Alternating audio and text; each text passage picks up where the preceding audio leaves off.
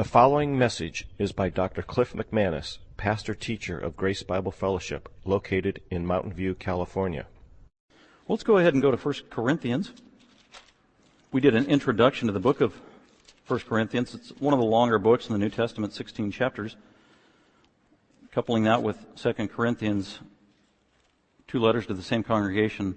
It's about the most material that any New Testament author wrote to anybody. Highly significant. Uh, so we did a thorough introduction. If you missed that, you can hunt that down, I think, on the internet or even order a CD if you find it helpful. And then we uh, began looking at the chapter 1, the first verse, all the way through verse 9, which is a formal introduction by Paul. Paul, be, he wrote 13 letters in the New Testament. He begins them all the same by putting his name first, Paul, which was customary for Paul, and then greeting that church or that fellow Christian in the name of the Lord Jesus Christ. And then sometimes he'd uh, give some specifics that were pertinent to that church and issues that were going on or things he wanted to talk about in that greeting. But it's always a warm greeting that Paul gives to the believers, regardless of their state, good, bad, or ugly. Paul was always gracious and always had a pastoral and shepherding heart when he greeted people. And he even ends a lot of his letters by saying, greet one another with a holy kiss or with love and affection and endearing terms in the name of Christ the Lord. And that's just a great exhortation, a reminder for all Christians that when we see each other for the first time, whether it's in your family, when you're just waking up and you haven't seen each other for eight hours and you see each other in the kitchen at the breakfast table, it uh, should be a, a warm greeting in the name of Jesus Christ. What a way to begin the day. It's very practical, but words mean things and they have a, an effect and an impact and a ministry so we have much to learn from Paul in so many practical ways. So we're looking at 1 Corinthians chapter 1 verses 1 through 9, his introduction to this book. Uh, it's very positive. Um, he, it's quite lengthy ter- compared to most of his introductions to other churches and people. He has much to say to the Corinthians, and his introduction is no uh, exemption from that. But it is all positive. We've talked about verses 1 through 9. It is Christocentric, Christ centered all throughout. Jesus Christ is in every one of those nine verses because he wants to keep the focus. And it is filled with grace. And we're going to talk about that. And so we, uh, it's a warm greeting because Paul was the pastor of these Corinthian Christians. Just by way of reminder, and maybe some of you that missed it, we noted that Paul planted the church at Corinth. He was a church planter. He went on his second missionary journey in around 51 or 50 AD to 51 AD uh, after leaving Athens. Actually, after getting chased out of about five cities, he ended up uh, in Corinth there and started preaching the gospel, and people started responding positively, and there were some negative responses as well. And he ended up staying there for a year and a half, and he established a church there. And so he was the first pastor. He planted that church. After a year and a half, he left for other ministry that God wanted him to do. And not long after he left, the church started having problems. Because, newsflash, there were sinners in that church. That church was composed of sinful people. Um, and so they started sinning and compromising, and they needed some leadership. And so they start compromising. Paul starts hearing about it as he's on the road and working in other churches and planning a church in Ephesus. And he heard about it through a few venues. One was a formal letter that the Corinthians had written to Paul, probably in response to something he wrote them.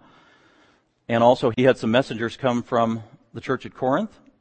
So he had verbal testimony from people who were in the church at Corinth telling Paul, wow, here's what's going on and ooh, it's getting kind of yucky and wow, here's some of the main issues that are causing a problem. Paul, what are you going to do about it? And so there was a sense of urgency on Paul's part to tend to these matters. And so he writes 1 Corinthians, 16 chapters, uh, and it's a very long epistle, very long book. It's a very personal letter Unlike some of the Paul, letters that Paul wrote, like he wrote Ephesians, short letter, and Colossians, another short letter. Those aren't really personal letters as much as they're, they're called cyclical letters. A cycle. In other words, Paul wrote it to a congregation, but he intended it to be circulated to other churches. Because the truths were pretty generic. Here's how you do Christian family life. Here's how you do church life. Those are cyclical letters. Unlike 1 Corinthians 16, this is a very personal letter, not a cyclical letter. He is addressing very specific people with very specific problems in a historical context, and it is filled with admonishment. It is filled with rebuke and correction. It's pretty heavy duty. Sometimes as I'm reading it, the pages start smoking. It's like, wow, pot, Paul was hot. He is upset. And we're going to see that as we go through it. So there's great uniqueness and distinctiveness to this letter to Corinthians and even Second Corinthians. We'll see that as we go. But despite all their problems, because we also noted that Paul, when he went to Corinth, Corinth was a city, I likened it to San Francisco in terms of its worldliness and uh, hu- uh, humanistic views that reign supreme and immorality that reigns supreme, and also to modern day Amsterdam, which is also known as a profligate, sinful, wicked, blatantly immoral city, and Las Vegas. Uh, we call Sin City.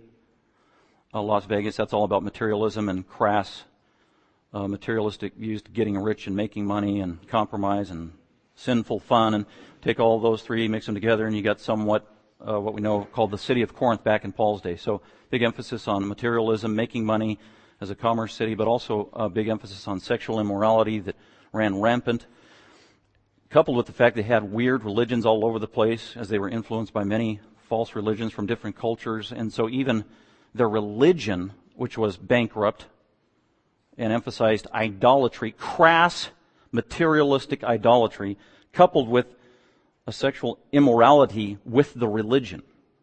This was blatant. This was overt. So I could see how Paul living in that city for a year could get discouraged. This is a dark place. But the good news is, many people came to know the Lord. They just believed in the simplicity of the gospel that Paul preached. They became the Corinthian church. Paul pastored there for a year and a half and then he left and then their old lifestyles and old habits began to creep into the church. Corinth began to creep in to the church and so it was becoming a compromised and worldly church they had some serious problems, and I pointed out that one of the problems, along with immorality, was they began to question Paul's authority as an apostle. That's a huge issue in this epistle, and even more so in 2 Corinthians. We'll see it in 1 Corinthians chapter 4. Uh, but they began to question, for whatever reason, Paul's legitimacy as a, an apostle. And Paul heard about that. So he's writing back now, Three years later, three years after he planted and left the church, he's writing back to his church as the pastor, as an apostle. And before laying into them and rebuking them, he is gracious to them. So let's go ahead and look at the introduction, and then we'll pick up on points, hopefully three and four, where we left off last week. So I'll read the first nine verses. Paul, called as an apostle of Jesus Christ by the will of God, and Sosthenes our brother, to the church of God which is at Corinth, to those who have been sanctified in Christ Jesus, saints by calling, with all who in every place call on the name of our Lord Jesus Christ, their Lord and ours, grace to you and peace from God our Father and the Lord Jesus Christ. I thank my God always concerning you for the grace of God which was given you in Christ Jesus, that in everything you were enriched in him, in all speech and all knowledge, even as the testimony concerning Christ was confirmed in you so that you are not lacking in any gift. Awaiting eagerly the revelation of our Lord Jesus Christ, who will also confirm you to the end, blameless in the day of our Lord Jesus Christ. God is faithful, through whom you were called into fellowship with his Son, Jesus Christ our Lord.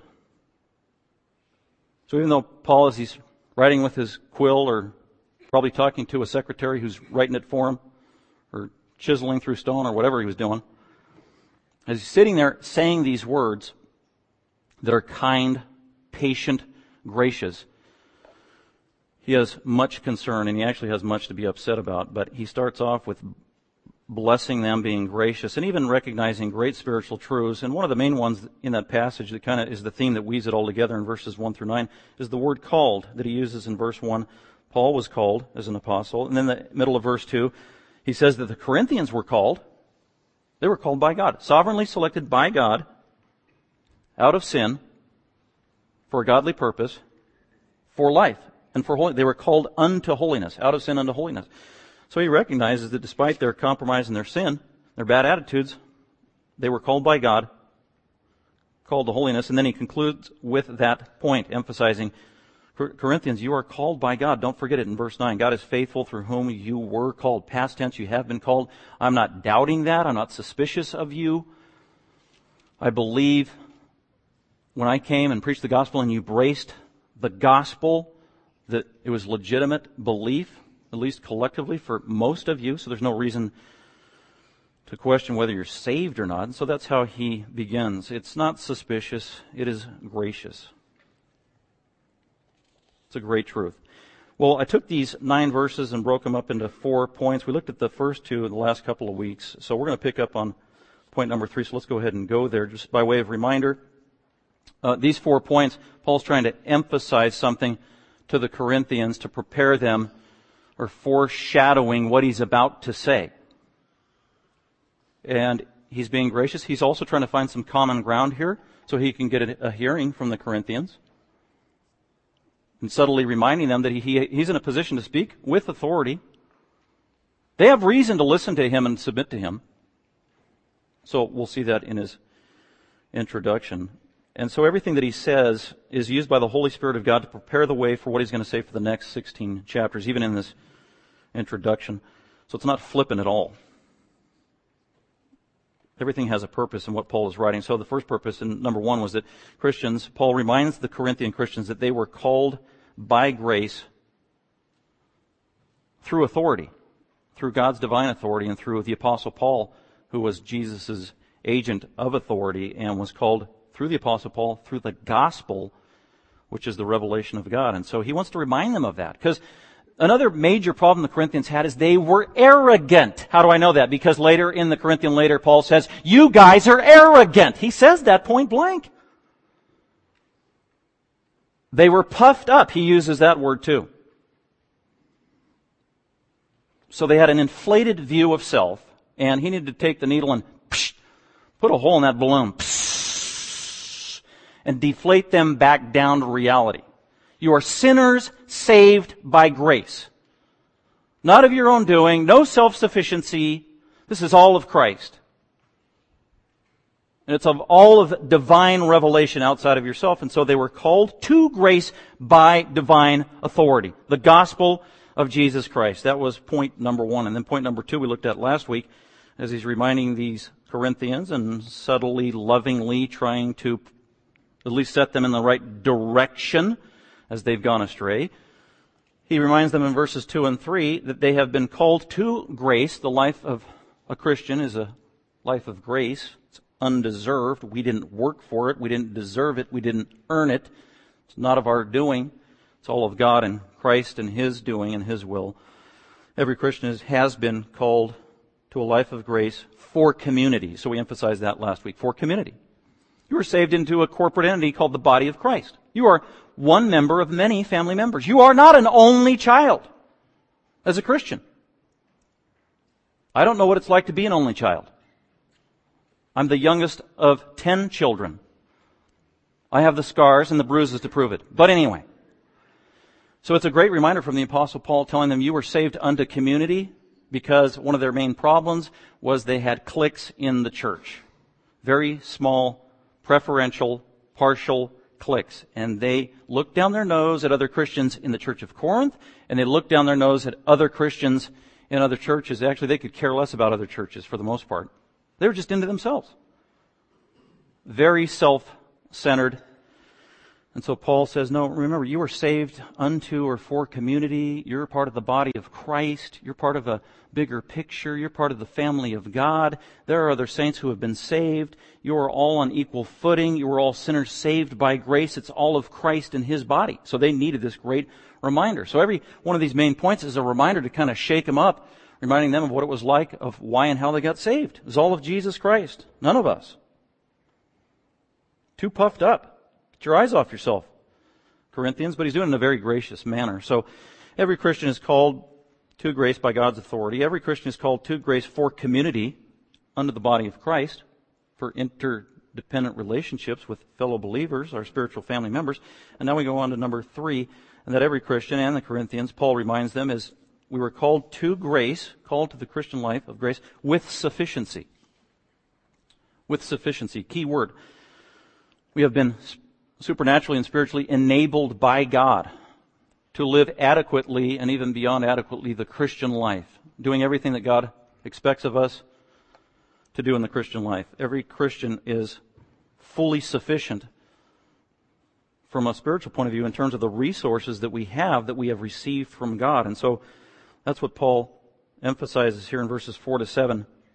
Let's go ahead and look at verses 4 and 7 together and hone in on that. By the way, Paul's not trying to boost their self-esteem here, but telling them you are sufficient in Christ because they had plenty of self, uh, self-esteem and probably too much. It was leaking out their ears. They had too much confidence in self. But what Paul wants to remind them, on the one hand, he's saying, yeah, because they were proud of their spiritual gifts. They became Christians and then they got these cool things called spiritual gifts, like new toys you get at Christmas. And they're playing with the toys, but then they start to abuse the toys, and then they start taking pride in the toys, and then they start putting their very identity in the toys, and then they forget who gave them the toys. That's what happened to the Corinthians. So, Paul's doing two things in highlighting their sufficiency is yes, you have been made sufficient by Jesus Christ and His grace and the gospel and the gifts He's given you. But at the same time, don't you put your identity in your gifts that God gave you, your spiritual gifts.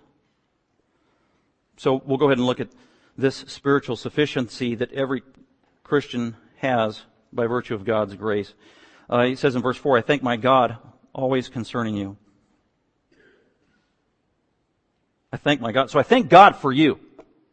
These Corinthians were messed up. He's thanking God for the Corinthians. Isn't that cool?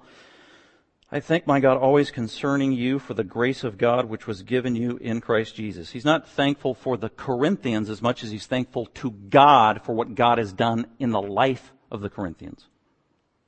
That's why he can be sincere, he can be legitimate, he can be speaking the truth in love, and sincerely say, I thank God for you. I thank for what God has done in you. They did embraced the gospel when Paul went to Corinth. They believed it, the simplicity of the gospel. When you believe in the gospel sincerely, you are saved, you are adopted in the family of God, you are born again. You're not perfect that day. You still have a battle with sin. Lifelong habits haven't necessarily just poof, disappeared.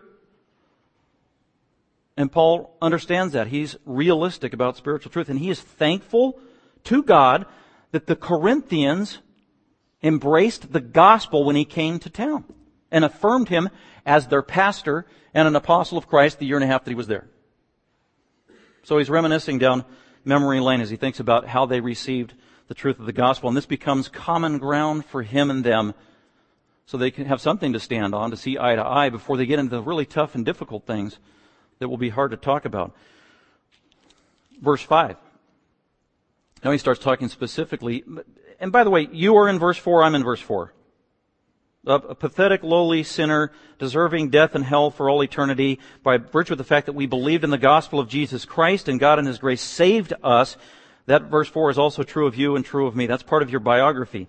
Uh, saints should be thankful for other saints because of the grace of God that was shown to them by believing the gospel.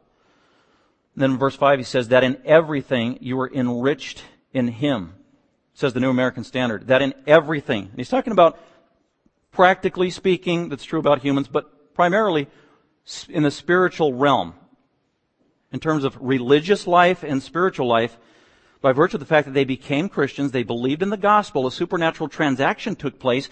They were taken out of Satan's family and they were adopted and put in forever God's family. The Spirit of God came down and to, began to live inside the believer at the moment of their salvation. So they have the supernatural Spirit of God living in them. They're in a new spiritual family. They are eternally secure and with the Spirit living in them, they were given spiritual gifts to use in the body of Christ they have total forgiveness. They have the gift of prayer at their disposal anytime they want it. They have the gift of fellowship with other saints. They have the gift of the rock and the pillar of the church that is now their identity and their umbrella of protection all of their days. Just blessing after blessing after blessing that a Christian has by virtue of believing in the gospel. That is sufficiency. I have everything I need by virtue of my relationship in Jesus Christ. And richly so. Has been lavished upon us is one of the words Paul uses, and it's similar terminology in verse 5 when he says, that in everything, because you have believed in the simple gospel of Christ, Corinthians, even though you are compromising in certain areas, and sinful, and infighting, and questioning my authority, and deserve a rebuke, before he gets to that, in everything, in the spiritual realm, the religious realm, even on the human level, you were enriched by God greatly, enriched, a very specific Greek word, meaning having been greatly made rich If you're a Christian, you are not poor. You are spiritually rich. God has lavished His grace upon you. Well, I don't feel it. Well, you're not supposed to feel it. It's not a feeling. It is an objective reality. It's an objective status by which you stand before God the Creator and Jesus Christ, the Savior and Judge. There is a subjective component to it, and that's the Spirit of God living in you and me, testifying that we do identify with God and Jesus Christ as our Father and Savior. A very intimate, personal, subjective reality the Holy Spirit provides, but every Christian has been enriched and given everything that we need. We have all been made rich. Isn't that amazing? We are all sufficient in Christ. There are no inferior Christians. Hey, there's a reason not to get depressed if you're a Christian. I've been saved by God's grace. All of my sins have been forgiven. I've been given the Holy Spirit to live in me who will never forsake me. I've been given the gift of prayer. I've been given the treasury of the Word of God. I've been given the fellowship of the saints. I've been given the home of heaven and now uh, the pillar of the church. I've been given spiritual gifts. I've been empowered by God. I have a personal relationship with the Lord Jesus Christ. I am rich. We are rich in Christ. It's not in and of ourselves. Notice the, the phrase in verse 5. It is in Him, in Christ. And that phrase is used all throughout this passage. Our identity is in Christ. Our identity is not in our spiritual gifts or our abilities or our, in our inadequacies. Our identity is in Jesus Christ. That's how you need to think about yourself. And His glory. And so, Paul's reminding them of their perspective that they should have of themselves. One of the things that Paul is doing here for the Corinthians because they were so self-centered, every time he gets the chance, he's kind of reflecting the mirror from their face off to Jesus Christ in heaven. You need to be looking to Christ, looking to Christ, looking to Christ. You are nothing, and it's all about Christ. In Him, in Him, in Christ. And that's what he's doing here. You are rich, Christian. You have been lavished with God's grace in Christ. And then he gets, so that's a general truth, that every Christian has been given great spiritual riches in Jesus Christ because they believed in the gospel. And now he's going to get specific with the Corinthians to kind of warm the, prime the pump as he gets ready to talk to them in 1 Corinthians 12 through 14 about one of their particular problems is their arrogance and self-sufficient spirit about their spiritual gifts. Ooh, these spiritual gifts. Man, these are cool. Look what I can do. Zap, zing, superhero. And they're called the pneumatikos. Spiritual ones, spiritual gifts. Oh man, they love the spiritual gifts. But they were abusing the spiritual gifts. They were taking pride in the spiritual gifts. And two that they were really pompous and arrogant and outspoken about were the gift of knowledge or wisdom and the gift of supernatural speech. And in particular was glossolalia, glossa, or speaking in tongues. They had the gift. Many in the church of Corinth had the gift of speaking in tongues. And they just thought that was the coolest thing.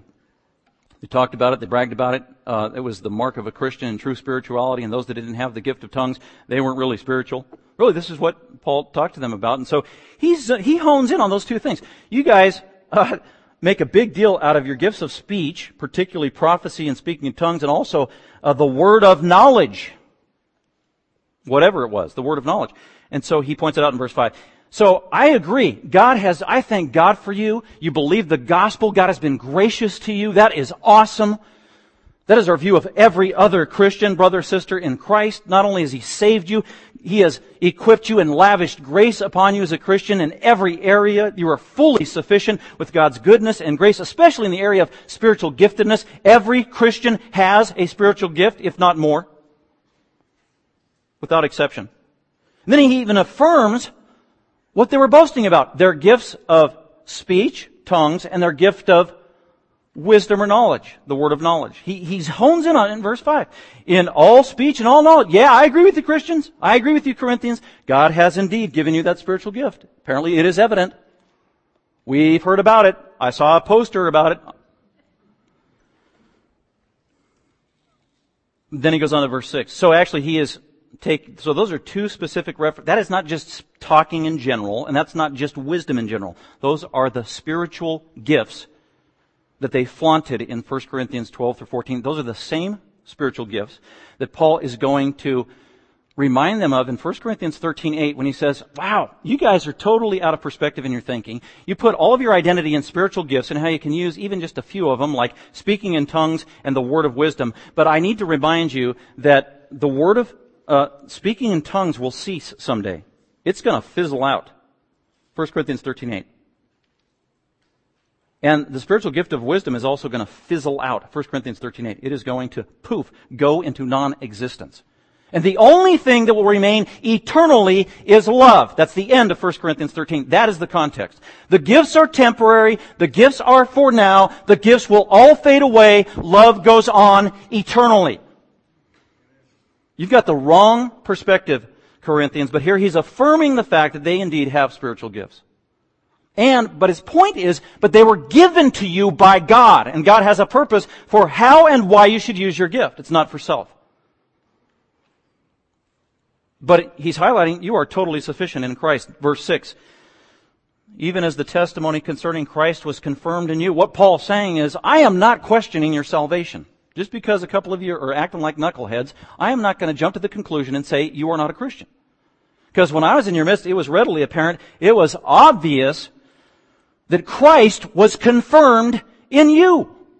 You believed the gospel. Some of you I saw grow for a year and a half as Christians. It took root. Some of you were bearing fruit. It is undeniable. This is a real Christian church. This is not a pseudo church. So Paul's very affirming here. This is all positive, by the way. He's not getting negative yet. Verse 7. Uh, so Christ confirmed, uh, wit- testimony is witness, by the way.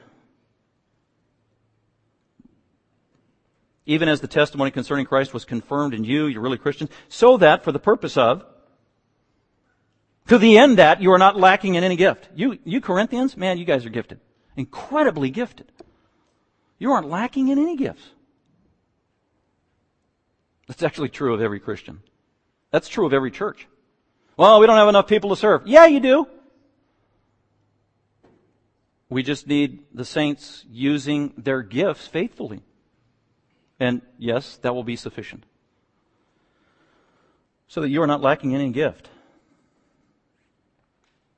not lacking in any gift. So again, Paul is reassuring, he's reaffirming. Paul is very diplomatic here in his opening. Very gracious, very pastoral, very diplomatic, finding common ground, very positive.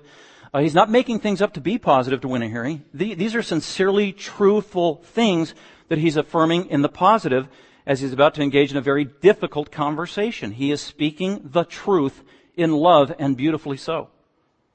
He's not being sarcastic yet in verses 1 through 9. He is being sincere.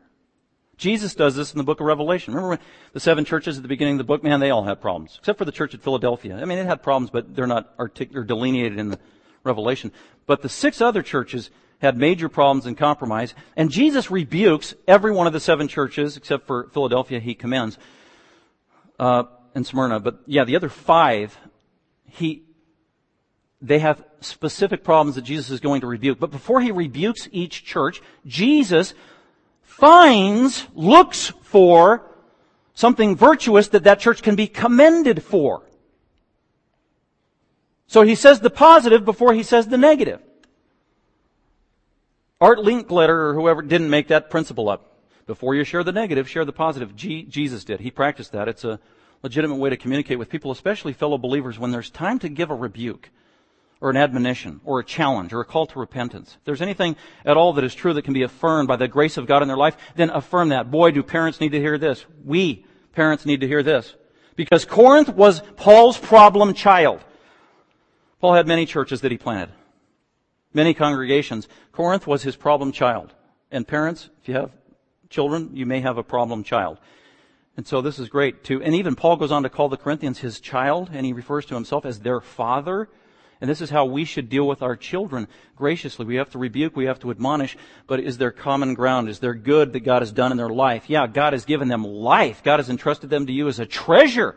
And we need to thank and affirm and build up and encourage and edify our children, not just crush, crush, crush all the time. A parent who's always constantly wagging the finger, lecturing, and always highlighting the negative, the critical, you are destroying your child. You're crushing their spirit. So that's a great reminder for all of us, just by virtue of Paul's example. That's why Paul can say to the Corinthians, be followers of me. Wow, what a bold statement. I am an example for you to watch and follow. So if he can say that to Corinthians, he says it to us. Be followers of me as I also am of Christ. Paul is a wonderful example for all of us, no matter what our lot is in life as Christians. And so everything here that is true in terms of the sufficiency that has been given to the Corinthians by virtue of believing in the gospel is also true of every single one of us. We are sufficient in Christ. All Christians have spiritual gifts. All Christians have an overflowing sufficient amount of grace. All Christians have been saved by God and His initiative apart from any of our own doing. And Christ receives all the glory and praise for it, doesn't He?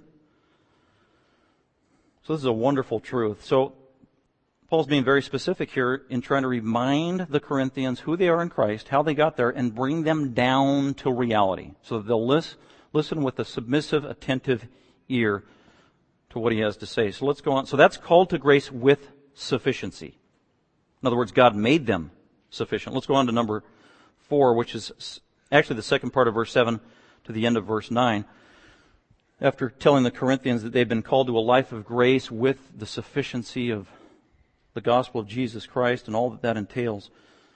Finally, he says in 7 through 8, Corinthians, you have been called to a life of grace unto security, unto eternal security.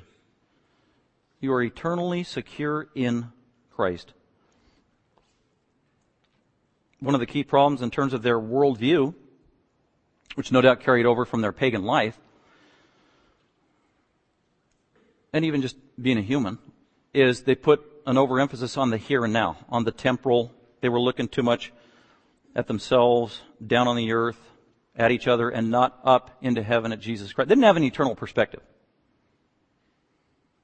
They were living in a, a city that flourished economically. It was known historically 2,000 years ago. The city of Corinth was one of the places you could go in the Roman Empire to raise yourself up by your own bootstraps if you had a strong work ethic an opportunity given before you.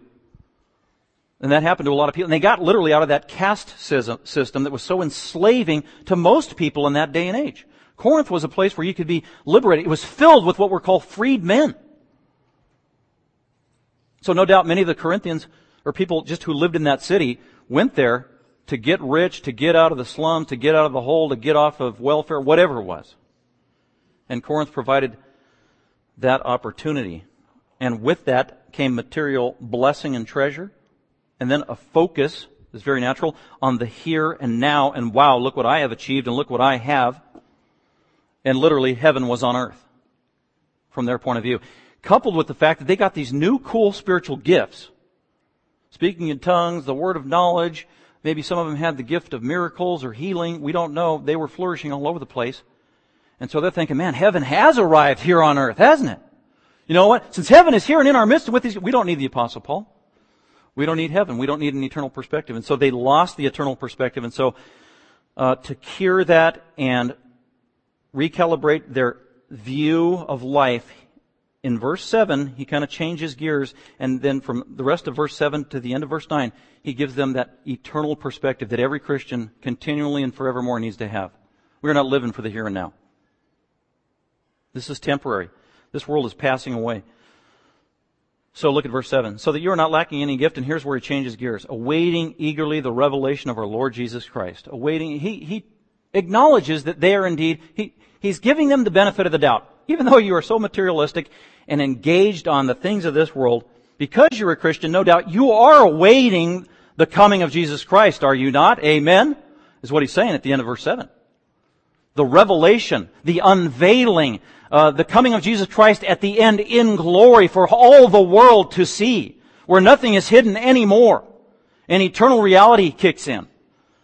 That's what every Christian is waiting for. This is not our home. We are here temporarily. This world is fading away. Heaven is our home. It's all about eternity.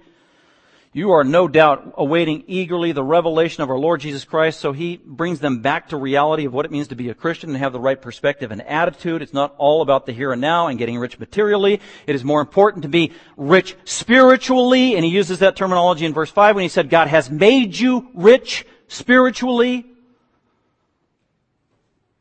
So they need an eternal perspective, and that's just great counsel to any Christian, no matter what their problem is whether you're a parent or a counselor or a friend, I don't care what that problem is that your fellow Christian is struggling with.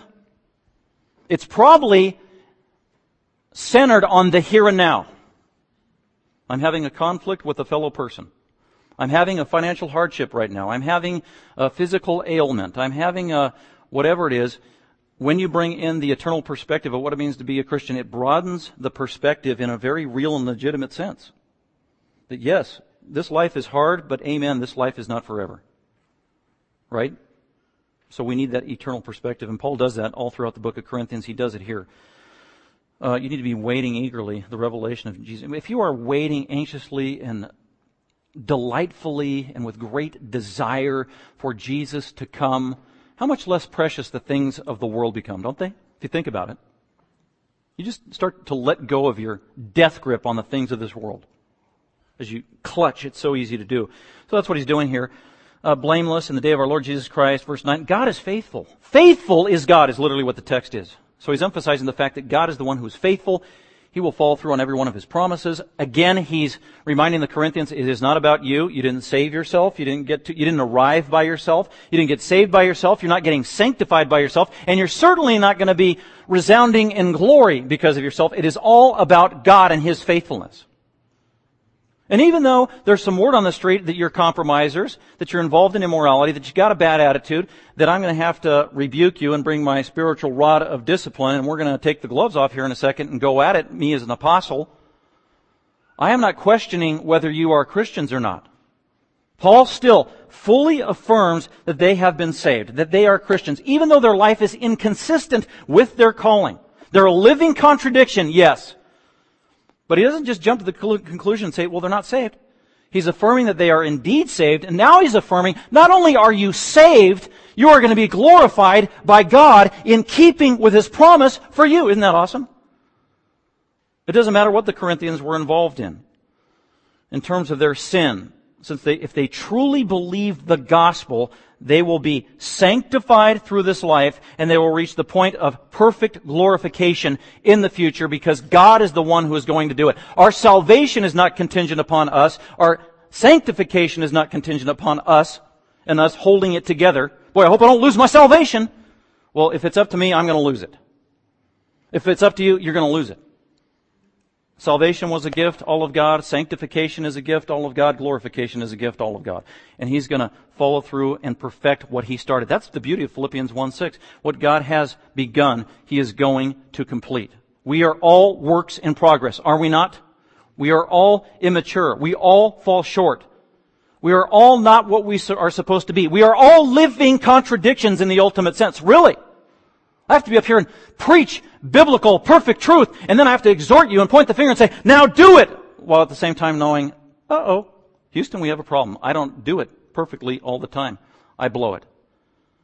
So we're all a work in progress, but the good news, God is going to be faithful. I mean, we are going to be literally, I bet you we're going to be shocked and surprised when we get to heaven and actually see who else is there. Wow, you got in? Are you serious? And they'll probably say the same about you. Well, why is that? It had nothing to do with us, we, what we did. It is all about God who is faithful. He is faithful. He is actually gonna usher these compromised Corinthians into glory. And the wonderful Thessalonians, who Paul wrote two short letters to, who in the beginning of both of those letters to the Thessalonians, in his introduction, he said, I thank God for you to the Thessalonians. And I thank God for your love, get this, for each other. He did not say that to the Corinthians because they were not very loving. They were devouring each other. So you got the Thessalonians. Paul, man, they were just a loving bunch of people. They loved Paul. They loved each other. They were gracious to other churches. They were exemplary. And no doubt, I wonder what the Thessalonians thought of the Corinthians because they heard about that church that compromised church in Corinth. Well, Paul goes on record and says, no, they're, they're a Christian congregation. They are going to be saved. They're headed for glory, like every other Christian. Why? Because God is faithful. If you believe the gospel, God's going to finish you as a product to the end. And you will be made in the image and the likeness of Jesus Christ, our majestic, glorious, perfect Lord. Isn't that amazing? That is absolutely amazing. That is the eternal perspective that we need to have in the face of any problem, trial, sin that we're dealing with. And that's what Paul is doing here. Verse 8. uh, who will also confirm you to the end. There it is. You are eternally secure in Christ. You can't lose your salvation. If you are a true Christian, you cannot lose your salvation.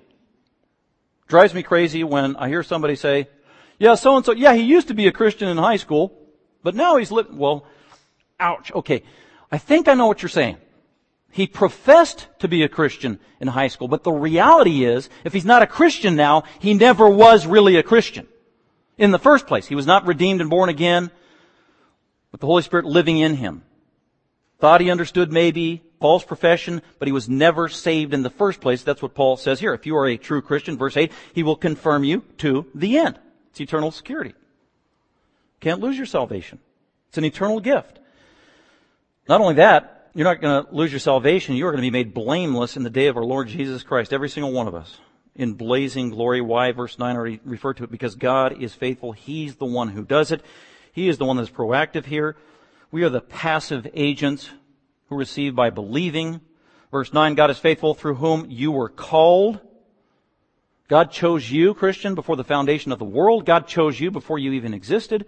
Wow, that is mind boggling. I don't understand that. That's amazing. I can't answer how that happens. That's a question I have for God in eternity. God is faithful through whom you were called into fellowship with His Son, Jesus Christ our Lord. And here, with this final word, again, he's bringing all the Corinthians into the fold of this corporate mentality. You are just one of many members. We all have the same Father God. We're all in the same church.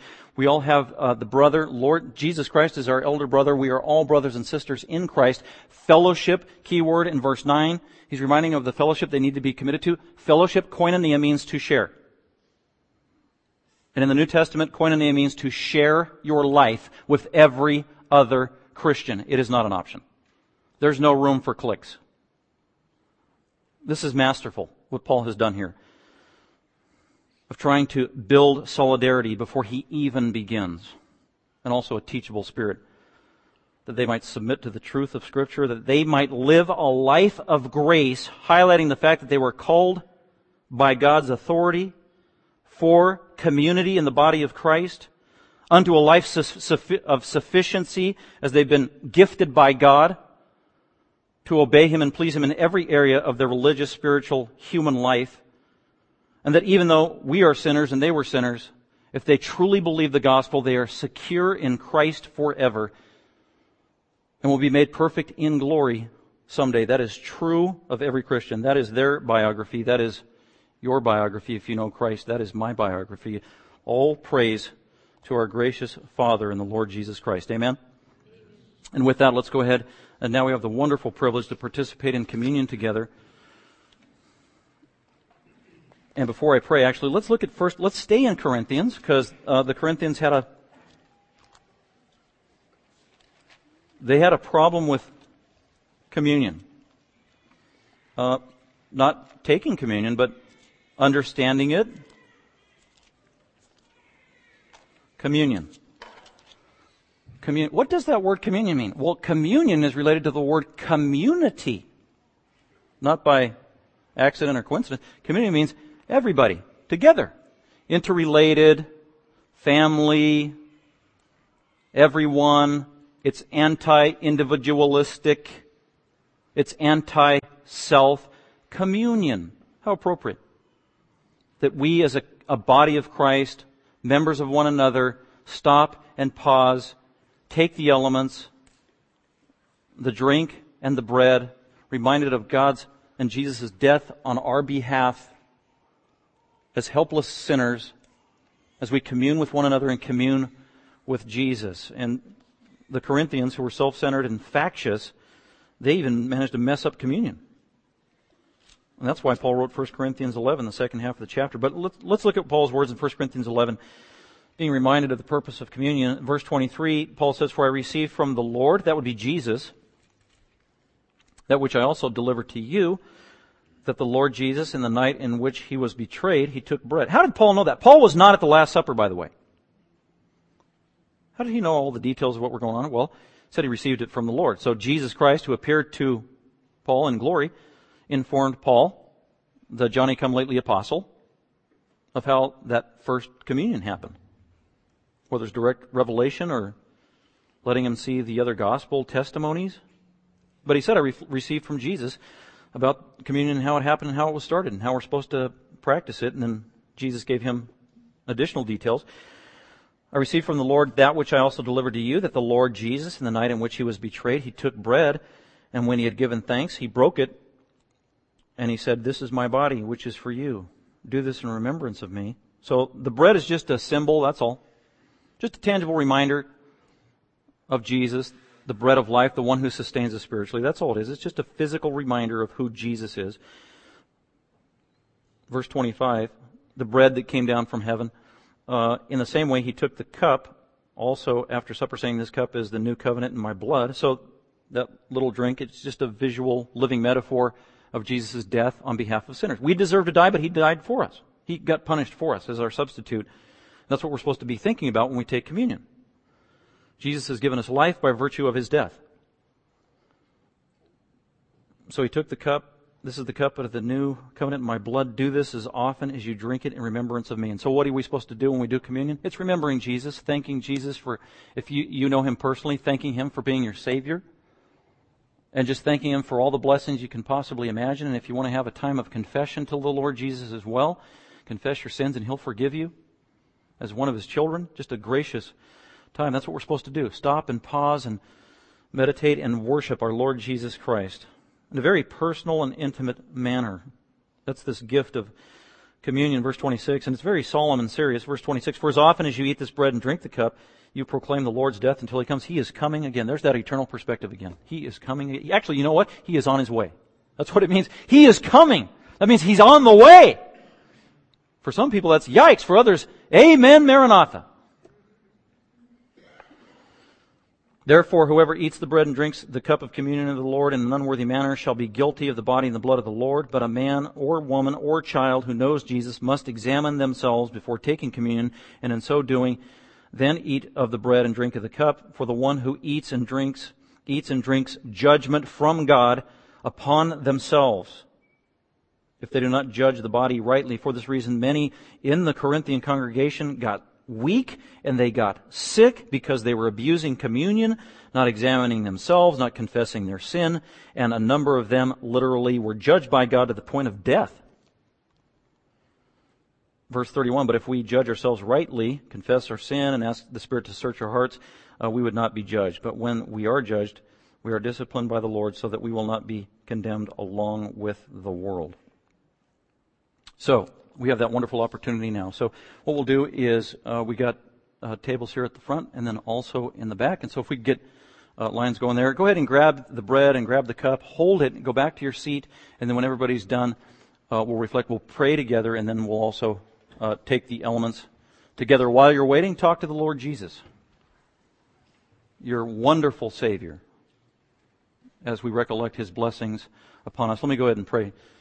Father, thank you for this time these great words that are living from your scripture of the gift of communion. And thank you, Lord Jesus, that we can have intimate interaction and communion with you as a Savior, but also as elder brother and friend of sinners. And we just pray that you would bless us and make it uh, something significant in our lives as we commit it to you in Christ's name. Amen. Thank you for listening. Dr. McManis is an author, seminary professor, and pastor teacher of Grace Bible Fellowship. For more information about Dr. McManis, other messages, or resources, please visit gbfsv.org or call us at 650 630 0009.